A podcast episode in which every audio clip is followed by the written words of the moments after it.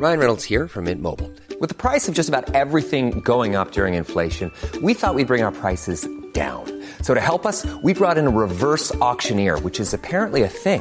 Mint Mobile unlimited premium wireless. Ready to get 30, 30, bit to get 30, bit to get 20, 20, 20, bit to get 20, 20, bit to get 15, 15, 15, 15 just 15 bucks a month. So, Give it a try at mintmobile.com slash switch. $45 upfront for three months plus taxes and fees. Promo for new customers for limited time. Unlimited more than 40 gigabytes per month. Slows. Full terms at mintmobile.com. Oh, I love the fall. I know it's 100 degrees outside here, but I do love college football, and we are smack dab in the start of college football season. We've got Florida and Tennessee. We've got Matt Baker to talk about all the college football uh, today on this edition of Sports Day Tampa Bay coming up here in just a minute. But first, Steve Versnick. Rays win, Rays win, Rays win, as Dave Wills used to say, and it was a big win for them, five to four uh, against the Minnesota Twins, and Randy Arozarena hit one that I think went past the Twin Cities over St. Paul. And Hasn't landed yet. No, it's still it's still ascending. As a matter of fact, oh my gosh! You know how he takes those giant swings and sometimes corkscrews himself into the ground, and the helmet goes one way, and, and you know his feet go into the. He did one of those deals, but he connected. And I mean, upper deck, no doubter. Uh, five to four difference in a five to four win, and a big one too because you've just reported to me that the Baltimore Orioles have lost. The Cardinals, a very bad Cardinals team, beat them one nothing to take that series from the Orioles. Wow. So the Rays get their 90th victory Yep. and are just two games back of the Orioles going into that Oh. mammoth four game series that starts tonight. This is exciting, man. Now, this is now they're three exciting. games back in the loss column, Yeah, and if the Rays do not sweep this series, then they have to finish a game ahead of Baltimore in the se- at the end of the year. right. But if you go three and one this series, mm-hmm. it's now deadlocked going into the final two weeks of the season. Ooh, I love it. I love the drama. I wonder, and I don't know this, um, but I'm wondering how the Orioles will handle this pressure, right? Because Mm-hmm. they have been remarkable, absolutely remarkable. Once they got the lead, they have not given it up. They win every night, or so it seems. It's very difficult for the Rays to get a game on them at any point. Um, however, this is head to head. This is mano a mano, and and they're in the front now. Now they have something to be taken away from them. Wonder if that pressure is going to be a little different than if you're the guy that's that's always chased the rabbit. And, Now you're and the you're at home, so you're expected to to win. that, too. Absolutely, yeah, know, now you do have the crowd, and you'll get last at bat, but yeah. it, it's it. This look, uh, you take three or four, or you sweep this series, then you know you're either tied or ahead. You lose three or four, and the division crown's probably over. I mean, Yeah, you're probably done. you know, Now now you're going to be hang on. four games back with Yeah. two weeks to go. Yeah, you want to hang on to the first wild card at that point. Mhm. So, Well, and they've got. I mean, the Rays are eight and a half games up in the wild card. oh yeah, for now they're mean- they're pretty solid to have that. Mhm. But um, we take a, a monumental collapse, and and you know, losing Jose Siri, who you know might be back. They say maybe in three weeks with the broken hand. Like all that's not good, right? Well, and Uh, that's where you know if you don't have to play that first week of the playoffs. right that would help. That you you know because right now that three weeks, if he came back in three weeks, that would basically Mhm. be the start of the wild card round, October third. Right. If if you don't play those games and you're not playing till Saturday the seventh, hmm you know you're getting an extra four days basically That's huge. Before you have to play.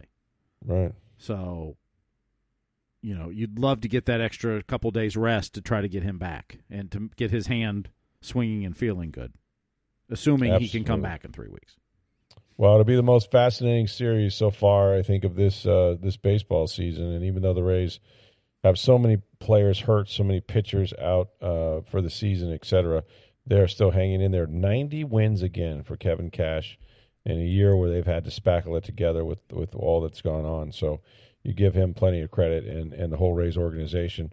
We'll get to Matt Baker here and talk some college football in just a minute. But first, you guys already know it's hurricane season and uh, might affect some college football this weekend. We'll see. But there is still time to keep the power on without breaking the bank. That's getting solar battery backup power from May Electric Solar. Now, with solar battery backup power, there's no fuel cost, no loud generator noise, no annual maintenance cost. Plus, May Electric Solar, our sponsors, offer a 15 year warranty. So, solar battery backup also can save you hundreds of dollars each month. Now, if you lose power, a generator could cost you over $2,000 a week just to keep your house running. New solar battery uh, systems also qualify for a 30% tax credit, or you can add a battery to your existing Enphase solar system as well. Trust the pros in solar to learn more about May Electric Solar's battery backup or to get started.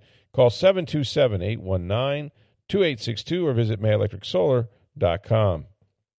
All right, favorite time of the week. We get to talk college football with Matt Baker of the Tampa Bay Times. And uh, Matt, we're going to start with Florida and Tennessee. You wrote a story today about not just how important this is to the Gators, obviously, but especially one head coach, Billy Napier Look, this has been a series that's been of some importance for a while, but not what it used to be, right, for both teams. And yet, Tennessee, of course, uh, has raised the bar a little bit these last few years. But Florida needs a win, and Billy Napier needs a win, maybe more than the Gators do. So, what will this game mean to Billy Napier if he if he does not win it, or just how big is it? I think it's the biggest game of his career, and I don't think it's particularly close. I mean, mm. yeah, maybe you want to say like the Sun Belt Conference Championships, just because that's playing for a conference title and that matters. And you know, maybe you could say some of the rivalry games last year, but uh, to me, this this is it. I mean, he's he's winless against his rivals. And yes, I know it was only one year, but no coach, no Florida coach had ever lost to, to Tennessee, Florida State, Georgia, and LSU in the same season, mm-hmm. and he was the first. And then when you look at you know, certainly the way the Georgia one unfolded, being being ugly, and Tennessee last year that they Florida made it a game and had a hail mary chance to win it, but I was at that game. It, it, those teams didn't feel close. So I, I think you kind of put all that in the background. You look at how ugly the Utah game was. You look at the first two full recruiting classes were fine, but not great. And just all the kind of noise around around Billy and where this program is. They need something positive to show that they're heading in the right direction. And I don't think that means like beating South Carolina and Kentucky and Charlotte and Missouri and, and going to the the Gasparilla Bowl or something like that. I think it needs to be bigger than that. And I think just to to kind of quiet the noise around this program right now. I think he needs to go out and beat Tennessee. I don't know know if even hanging with him is going to be enough. I think he's going to have to go out and, and beat him, and if not, then then certainly one of the other rivals. And but like I think LSU's better than Tennessee, although you know obviously the Florida State loss. I still think LSU is a better team. Uh, Georgia is certainly a better team. Florida State is certainly a better team. So if Billy's going to get one of the rivals this year, you look at it and it's probably going to have to be Tennessee at home. And if that doesn't happen, and suddenly he's 0 and 5 against his rivals, he's 1 and 2 into year two, you know, going to be 2 and 2 heading to Kentucky. That's not a good position to be in. And like, I'm not saying if Billy loses this, he's fired. No, I'm not saying that at all.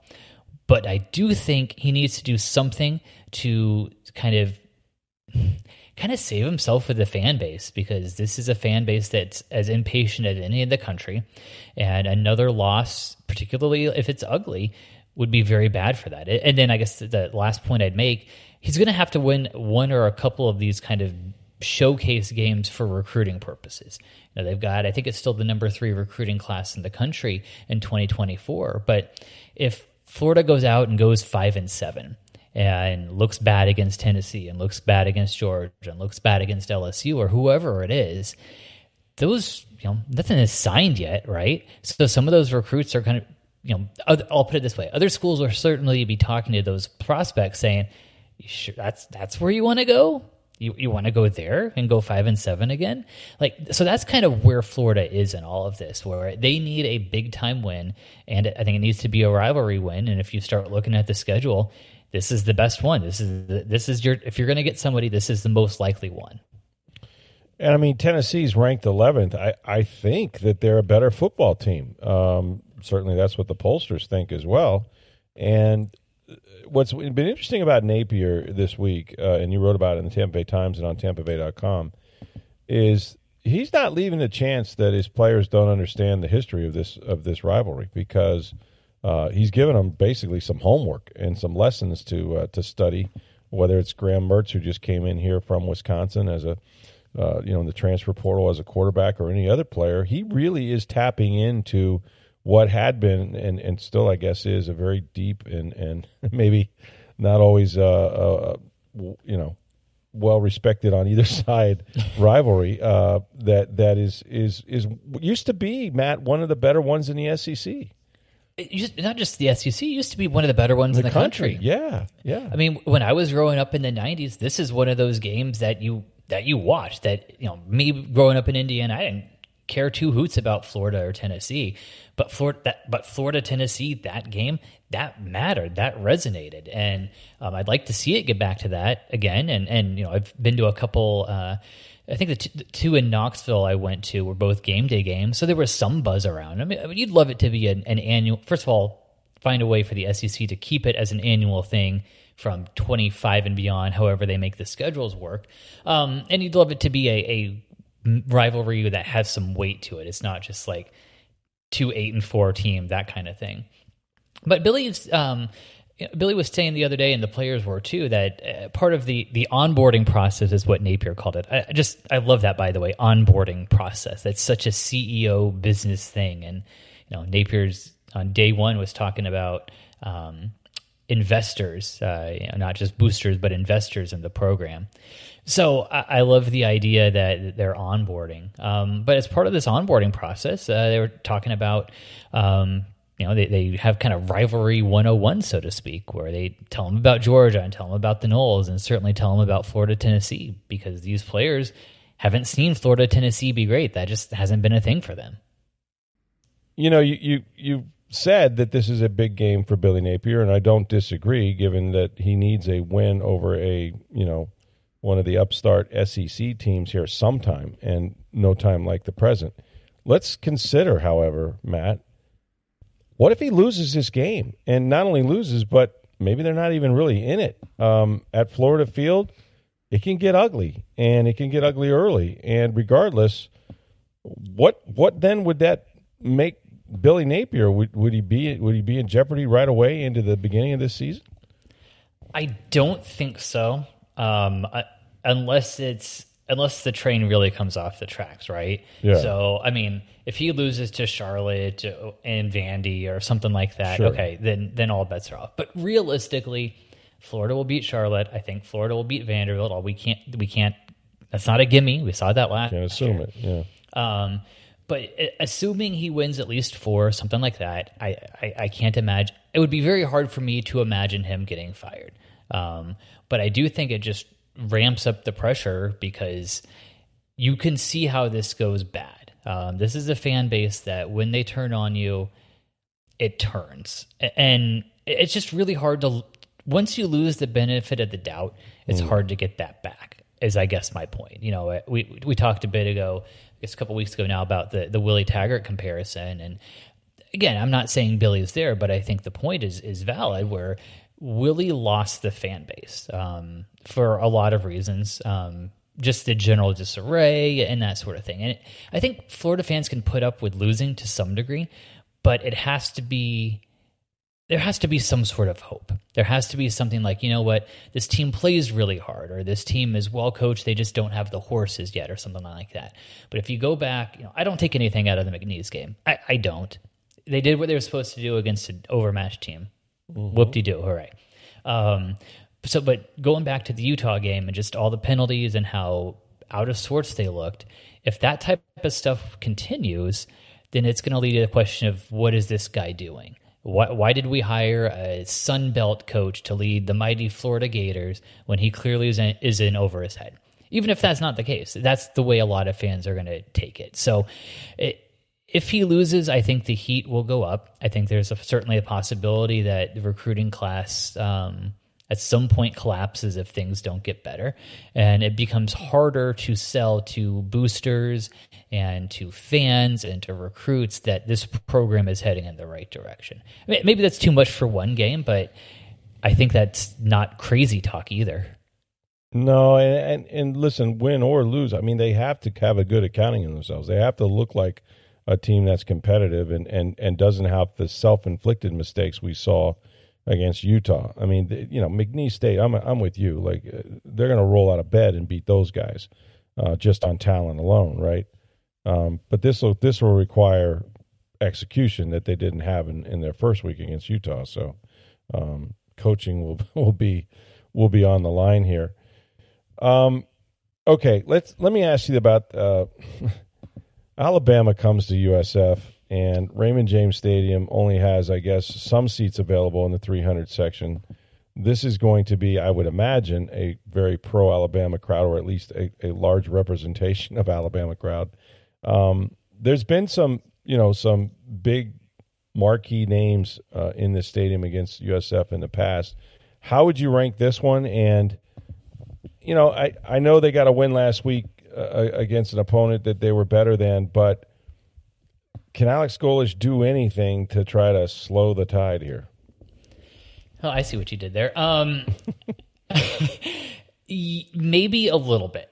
Um, maybe a little bit. I, I, take a little bit from the fact that Golesh beat them last year when he was at Tennessee. Mm. Um, so I say that because he knows he knows some some of the weaknesses of this defense of of this this scheme at least. Yeah. Now the problem is USF does not have Tennessee players. Like right, Tennessee True. had a great quarterback in Hendon Hooker, had a great receiver Jalin Hyatt, who I I, I believe he had eight thousand yards and five touchdowns that game. It's just uh, unbelievable, and you know certainly give Heupel and and Golesh credit for for scheming it up, but like they had to do it at quarterback and a do it at receiver, and in that game that was a, that went a long way. And, and, i don't know that i know usf's not at that level and, and no, nobody expects them to be. So maybe he can keep things interesting for a little bit. Um, but if you're trying to come up with a scenario for an upset i mean mm. uh, byrum brown would have to play out of his mind. Um, maybe there's a sleeper on this usf team that can go out and make a bunch of big plays that bama's not expecting maybe there's a zillion turnovers or something like that. But I mean, just just on paper, Alabama is going to be very, very, you know, obviously they're more talented. Uh, they're going to be very fired up after losing to Texas. I mean, I don't think Saban's lost back to back regular season games since uh, his first year in 2007.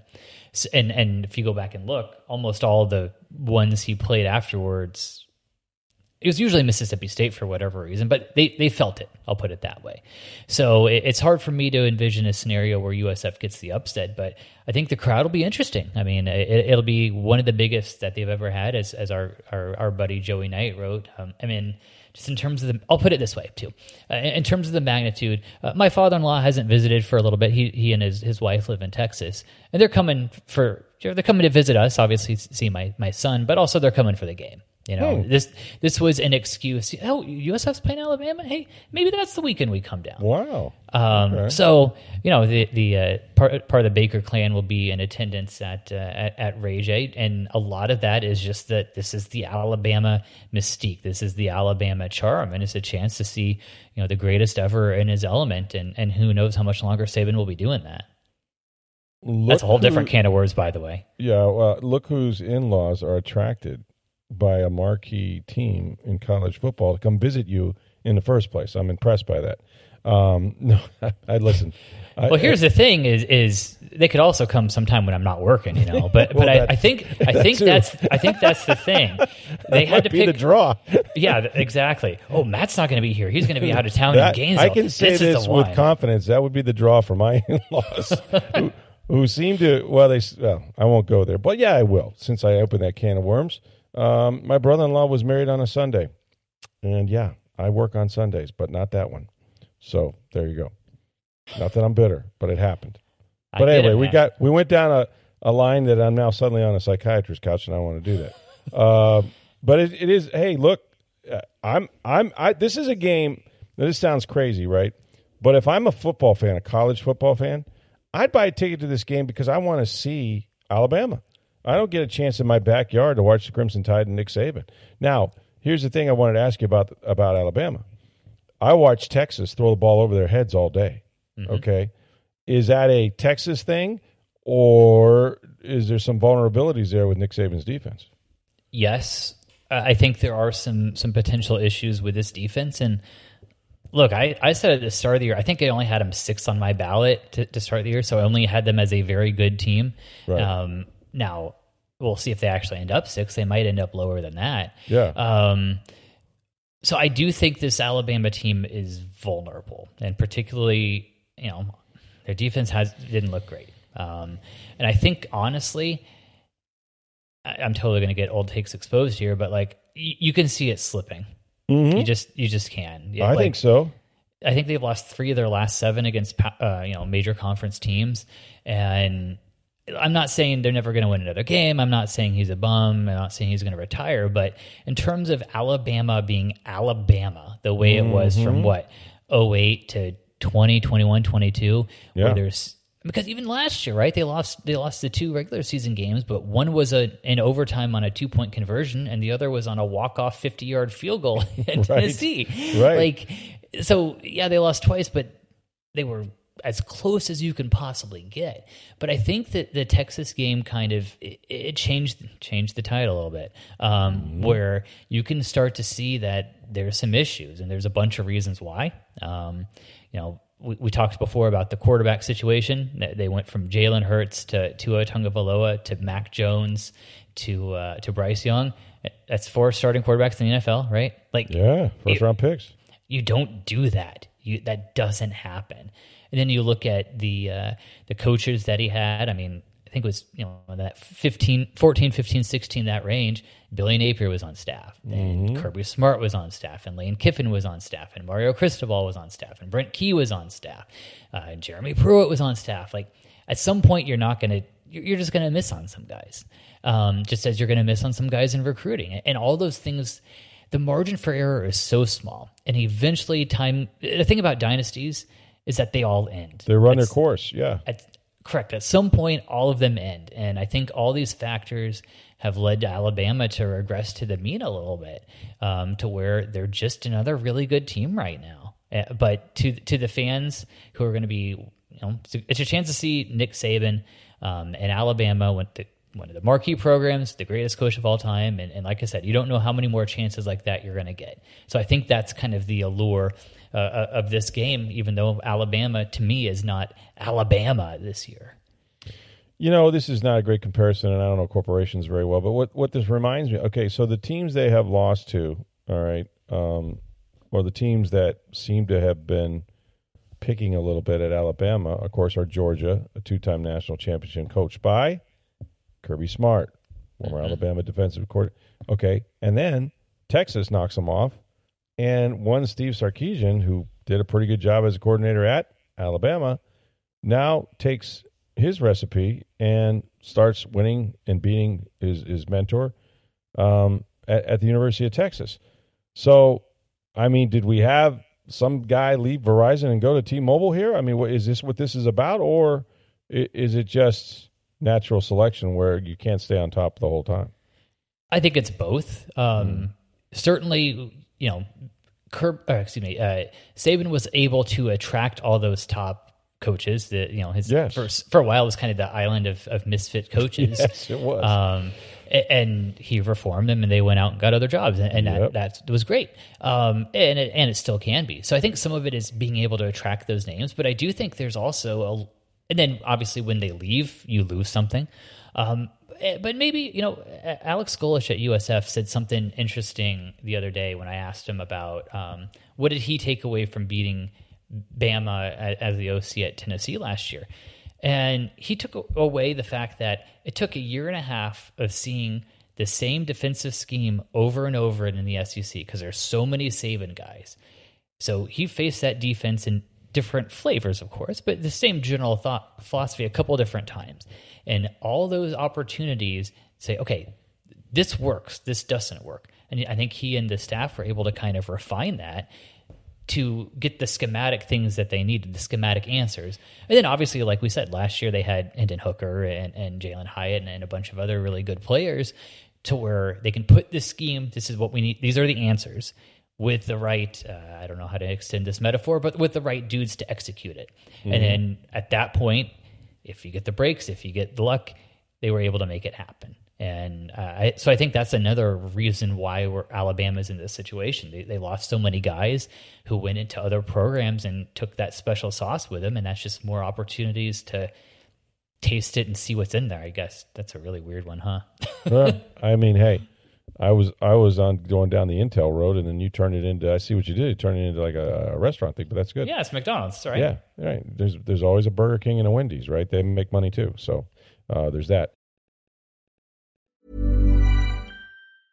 I'm Sandra, and I'm just the professional your small business was looking for, but you didn't hire me because you didn't use LinkedIn Jobs. LinkedIn has professionals you can't find anywhere else, including those who aren't actively looking for a new job but might be open to the perfect role like me. In a given month, over 70% of LinkedIn users don't visit other leading job sites. So if you're not looking on LinkedIn, you'll miss out on great candidates like Sandra. Start hiring professionals like a professional. Post your free job on linkedin.com/people today.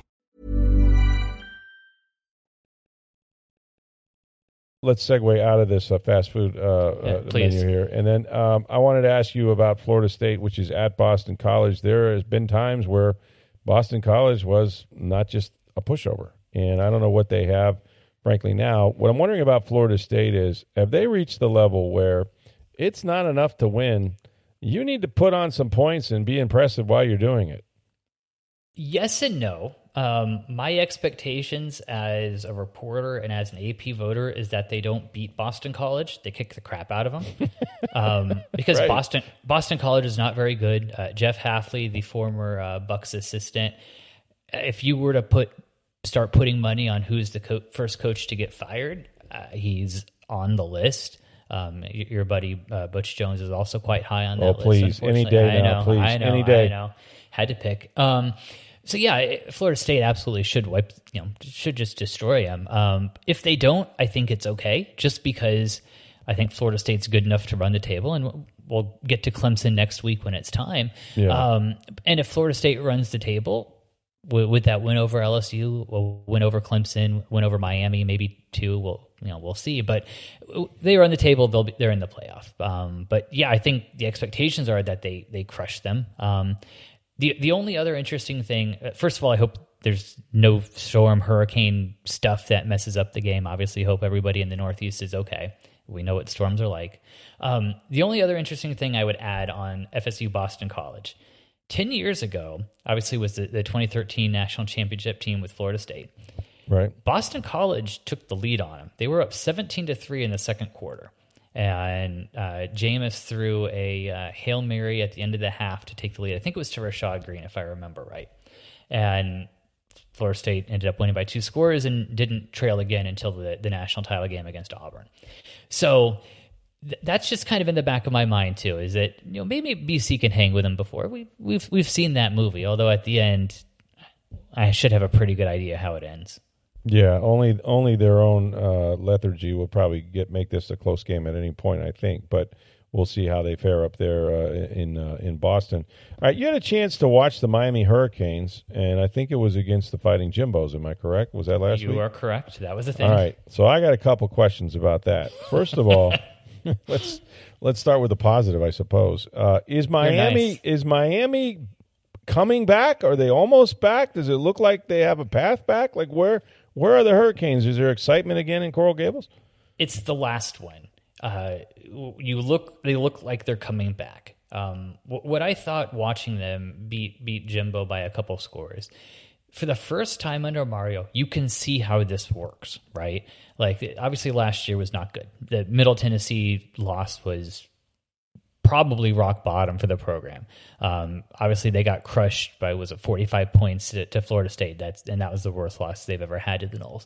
So last year was awful. Um, they beat the other Miami in week one. Whoop de doo. Don't take anything from that. But last week you could see how it works where Tyler Van Dyke looked like 2021 Tyler Van Dyke. Uh, you know, you've been to, to, Hard Rock Stadium and oh, yeah. various names. The, the uh, press box is at the corner of mm-hmm. the field.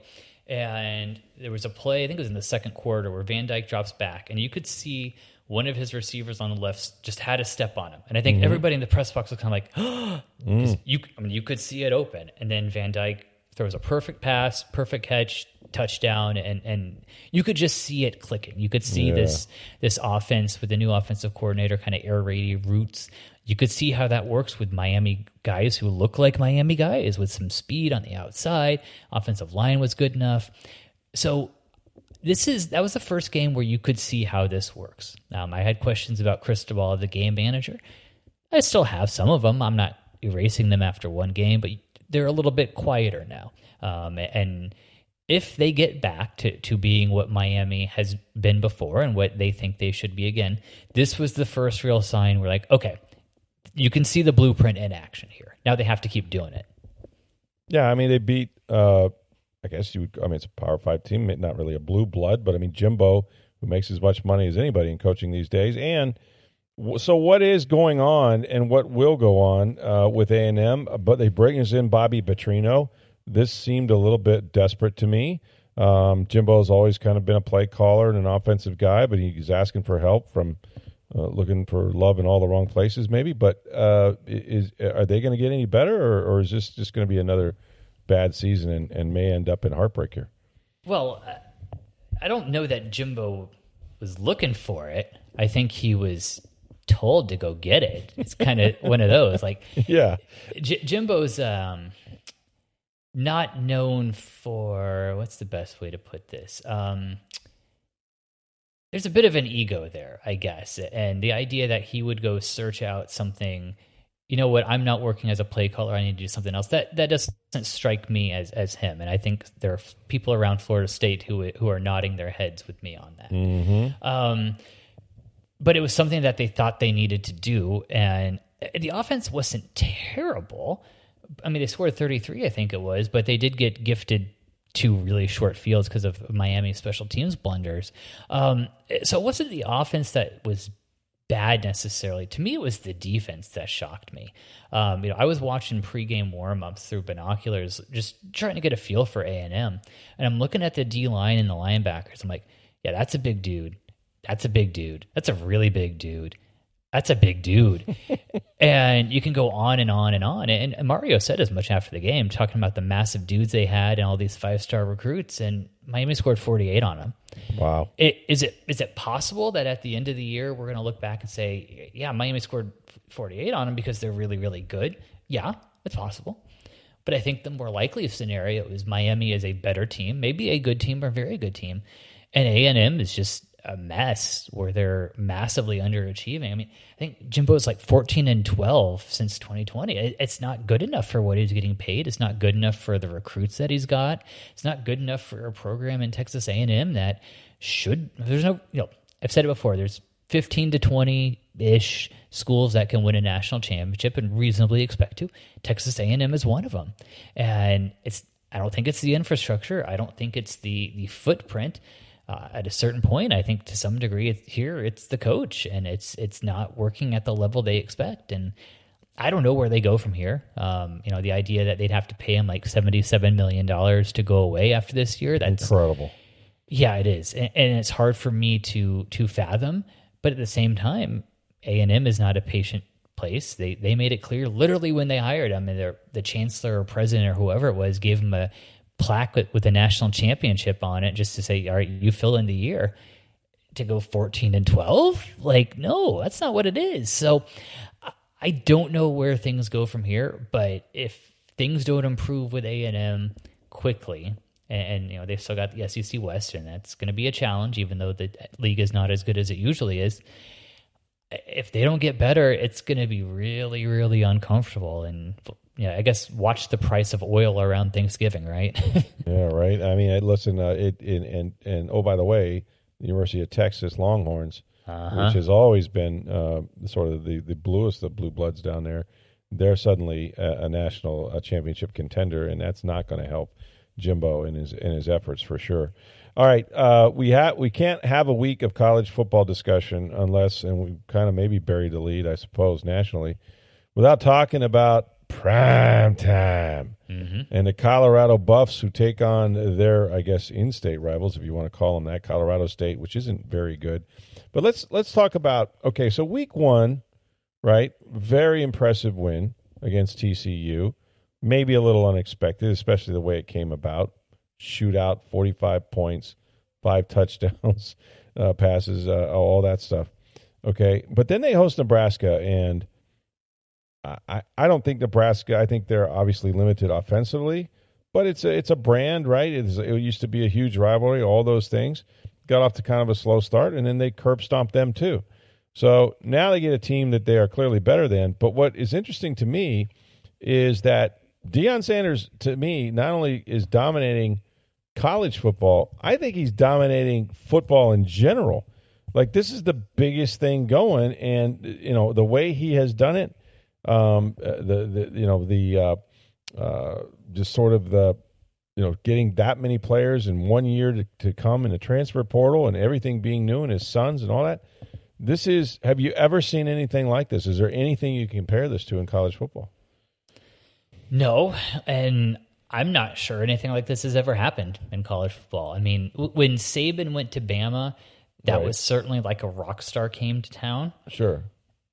But I think this is on another level. Like yeah. the the average, you know, neighbor across the street who who watches the Super Bowl and that's about it. I don't know that they who know who, who Nick Saban was or knew at the time who Nick Saban was.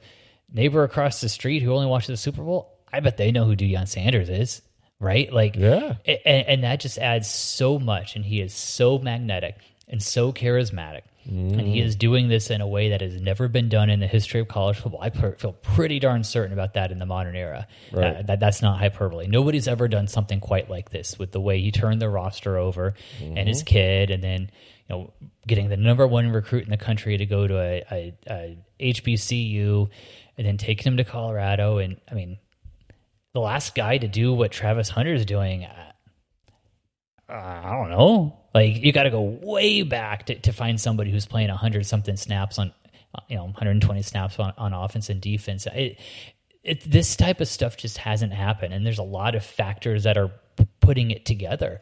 Um, and it's it's unbelievable to watch. Uh, I mean, it, but people are watching. I mean, I'm looking at it right now. 8.7 million viewers for for Colorado, Nebraska which that's a huge number for college football. Um, and they're not there because Colorado's a, name program. They haven't been relevant, and uh, they had a, a, little stint in what was that, sixteen or so, seventeen, somewhere in there. Um, but they haven't really been relevant in twenty years. Uh, Nebraska hasn't been relevant since what 02, something like that. I, I guess they had the one Big Twelve t- uh, title game, but they haven't really been good in quite some time. No, they're there to watch Prime, and it's a remarkable remarkable thing. And I've got two other thoughts on this if I can continue rambling. Mm-hmm. Um, the actual football part of this, what impressed me about the way Colorado about Colorado's performance is they won a different type of game. Um, you know, TCU was a shootout. You know, again, I don't know how good TCU is just because they lost so many people from last year. Very different team, but give obviously uh, the, the, Buffs credit for winning there in, in, a tough environment in a big game uh, in a shootout. And then Nebraska is very different because Nebraska's offense is, is, bad. Jeff Sims, the former Florida State commit, uh, that's that's not working. He's it's not it's not working. I'll, I'll, put it that way. And but the, the the Huskers defense was pretty strong, and Colorado eventually found a way to crack it. And the good teams and the great teams can win games multiple ways, and we saw Colorado do that. Um, I still don't know how good they are. That's not an attack on Deion. It's not. A, it's nothing like that. It's just that you take these two data points, TCU, which you know beat a Humpty Dumpty in, in week two, and is so different from last year. I don't know. I don't have enough data. And then they beat a Nebraska team that has a terrible offense in the second game with that coach. Right. I I don't know. Like I, I would love to have some sort of really profound thought on this is how good Colorado is. Could they be a top ten team? Yeah. Could they be like twenty fifth? Yeah. Could they be fortieth? Yeah. I, I do not know yet. Um, so that's my actual football thought. The other thing, and, and we were talking about this a little bit before the show. Yeah. What if Prime had gone to USF? Oh my. I never really oh. thought it was possible, and just because you know, and, and Deion said that USF had had kicked the tires on him or offered him or wh- wherever it is on that spectrum. Um, there there were at least conversations. Um, and I, I never thought it was a likely thing just because I didn't know if USF would have the money or, or want to spend the money. And I don't blame them, to be clear. And then also, it seemed pretty clear that Deion's next job was going to be a Power Five, or that moniker, that label, that was something that mattered to him and, and to, to the people he was going to try and he was going to bring with him. But as we sit here today, the center of maybe the center of sports is in Boulder, Colorado because of this guy. And you, it's unbelievable. You gotta, you know, part of me wonders like, what if he had come to Tampa?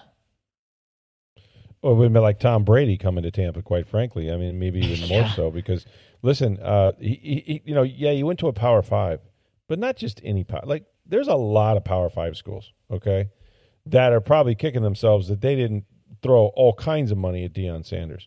He went to Colorado, for God's sakes, which is about as far from from where he's from in Fort Myers in Florida as you could get, and in every way, right? Climate, all that stuff. Mm-hmm. And they deny that, but he brought some of the best damn players in the country all the way out west with a program that was one and eleven. Then he ran off everybody and rebuilt in one season uh, what looks to be a very viable college football program that has captured the imagination. I saw the other day, maybe the story. I, I could be misquoting it, but who cares? Um, accuracy is not one of our promises here on the podcast. Uh, but Shedeur Sanders, I saw was was up to at this point or close to eclipsing $4 million in NIL money. That changes the face of college football, and for that matter, the, the, the face of the NFL if it goes that route. Yeah, it, it, does. The NIL figures are who the heck knows, but right. certainly uh, Colorado's been able to get things done there. And when you have a coach like like Deion and the, the players they have, there, there's a lot of opportunities on and off the field that come with that. And uh, Deion, I think to some degree, was going to bring that. Um, well, no, wherever he went. Yeah. yeah. Deion was going to bring that wherever he went. Yes. And yes, you're absolutely right that there are a lot of programs kicking themselves. Um, you know, like he had interviewed with TCU and did really well. Well, does, yeah. does TCU wish they had him over Sonny Dykes? Eh, maybe, but Sonny worked out pretty well last year, right? Mm-hmm. Um, Florida State uh, looked into him. I, I, don't know if I've told this, this story before, but um, when Willie, after Willie got fired, there was a, a story like an when the NFL Network people, I think it was, broke the news that Deion was a candidate at Florida. I State remember that. I remember yeah. that. And I was on a long run. I was training for something, so I'm on a long run, and the the boss calls me about this. I'm like, why are you wasting my time with this? Like, we got a, a, lot of time on left on this search. I'm on my day, quote unquote, off doing a, eight mile run or whatever it was. Like, no, come on, get out of here. And that's how I poo pooed it. But Florida State did not. And, and it, it, wasn't going to work, though, um, just because I don't think he had a degree at the time. And hiring somebody like Deion, who had never been a college coach, to a Florida State job, that, that's that's a really hard thing to swallow. Um, so I'd say that because, well, they got Mike Norvell. I don't think Florida State's unhappy. No. But there are definitely other programs out there who could have, would have, should have, did kick the tires on Deion, and it didn't work out for whatever reason. And it, it will be very interesting to see how this goes long term um, because they're 2 0 right now and everything's great. They still got to play Oregon. I think that's uh, next week. And yeah, play, USC after that. And USC they? after that. Jeez. I mean, you know. I mean, Pac-12 is the best conference in the country right now in, in terms that? of in terms of you know one to eight or whatever. Um, maybe that? maybe one to the bottom too. So let's see how, what this looks like at the end of the year in terms of is this a new way to look for a coach? Um, is Deion one of one? Is this the new way to build and rebuild a roster? Like we're going to have a lot of time to, to autopsy this at the end of the year, but for right now, the fact that Colorado is, is the center of, of certainly college football, if not the sports world, because of this one guy. That's a fascinating, very cool story. I'm telling you, we live now, Matt, uh, and, and I deal with it every day with my kids, and you will too. We live in a TikTok world, and it's all about who has the most followers, the most likes, whether it's any social media platform out there, and that is what drives money. That is why Pat McAfee is on ESPN now on mm-hmm. game day. That is why uh, uh, the young lady who, who's excellent, by the way, on game day is is got you know a, a ton of followers um, because she's a Peloton instructor. Like this, this is, uh, and I'm not knocking her ability. Believe me, this is not where I'm going with this. What I'm saying is, it matters if you have a national platform that is that is mon- that is monetized in every way you can imagine on television, and television drives every sport, as we know, if not the mm-hmm. world. And so I I think where this is headed, me personally, and we can discuss this another day, is that when when his son is ready for the NFL, he's going to be a first round pick. Hell, he may win the Heisman this year. I don't know, but whenever that t- day comes, Deion Sanders is going to go to the NFL. In my opinion, he's going to follow his son to that team, which will be a bottom feeding team. May not be the first pick overall if it's next year, because that's going to be Williams, I think. Um, but one of those top two, three, four teams is going to need a head coach because they stink, and they're going to need a quarterback because they stink.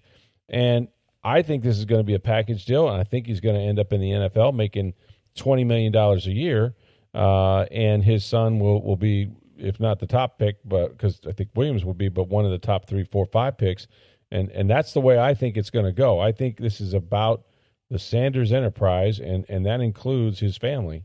Um, and what's bigger than family? Who, why wouldn't you want to coach uh, and and take you know try to take his son to the NFL? It just makes too much sense for me. You, might very well be right. I mean, certainly the, the Deion critics have always said and, and will always say this is about Deion. period. Everything is about Deion. Sure. sure. Um, I'm not saying that. That's just something you certainly hear in the industry. It, it would be very interesting uh, on a different level, just because obviously Deion is working at Colorado. Yeah, right. as we sit here today, I don't know what's going where things are going to go, but That's true. It, it's clear that things are working. Um, yep. I don't I'm not, and I'm, let me be clear too. I'm not saying this won't work at the NFL, but I don't know because it's so different. I mean, Deion's winning in Colorado because he attracted a really good staff and attracted a bunch of dudes who wanted to play for him because he is one of the most magnetic personalities in, sport in sports ever. ever. Yeah. yeah. I mean, mm-hmm. what Muhammad Ali. Like, I mean, it's a very short list. It of is. It really Tiger. is. It's a very short list of people that Deion is with. Yep. Um, and that's great if you're in a living room and you're recruiting.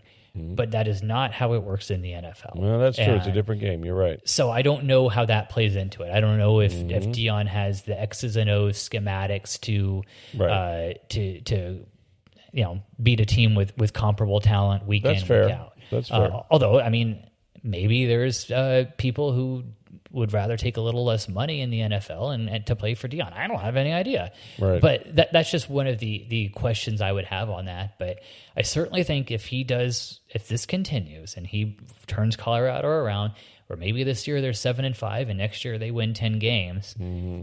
he will have options. Be that college, be that NFL. I, who knows? But yeah. he, he will have options because at the start of the year, I certainly remember some college football, some national pundits saying like, if he wins four games or five games, I remember at that Colorado, yeah, yeah. that's an amazing job. That's coach mm-hmm. national coach of the year material, right. and uh, that's you know four or five is the floor. It's it's he's got some tougher ones ahead, but I, it's hard not to see them go into a bowl at minimum, and they they could absolutely finish the year ranked, which would be a remarkable, remarkable one of the better turnaround one year turnarounds we've seen this century.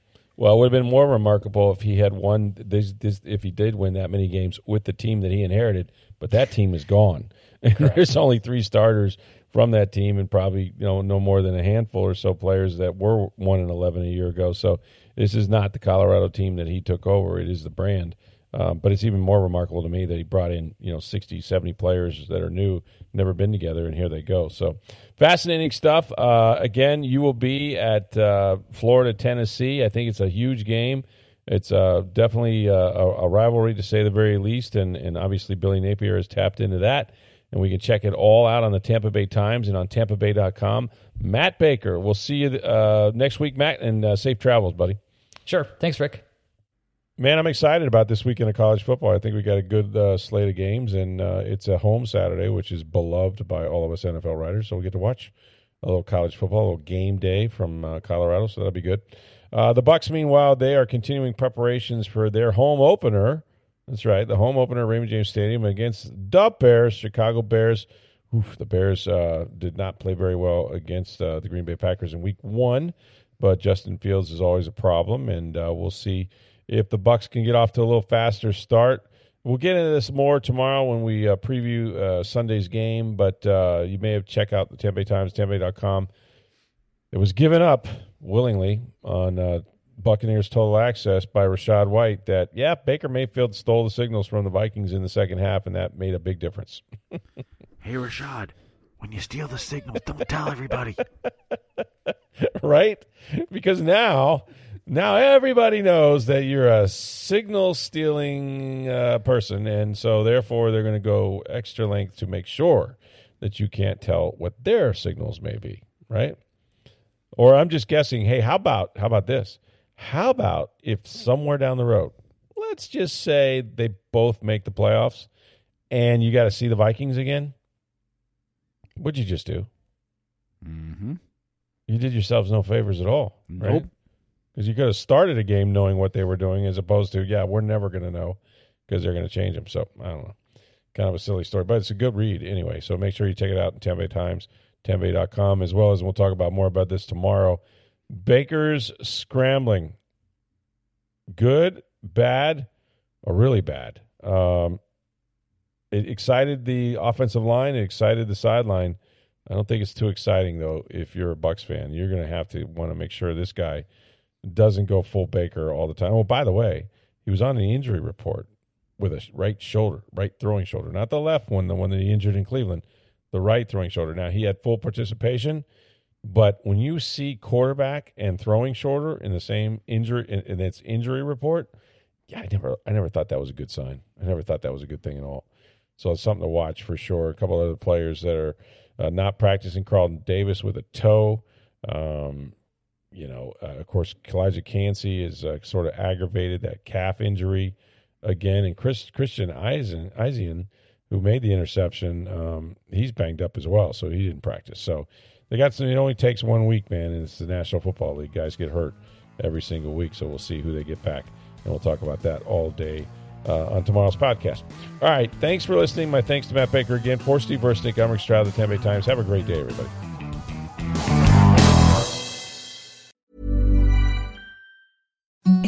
The softest sheets you've ever felt. Now imagine them getting even softer over time. That's what you'll feel with Boll and Branch's organic cotton sheets. In a recent customer survey, 96% replied that Boll and Branch sheets get softer with every wash. Start getting your best night's sleep in these sheets that get softer and softer for years to come. Try their sheets with a 30-night guarantee. Plus, get 15% off your first order at bollandbranch.com. Code BUTTERY. Exclusions apply. See site for details.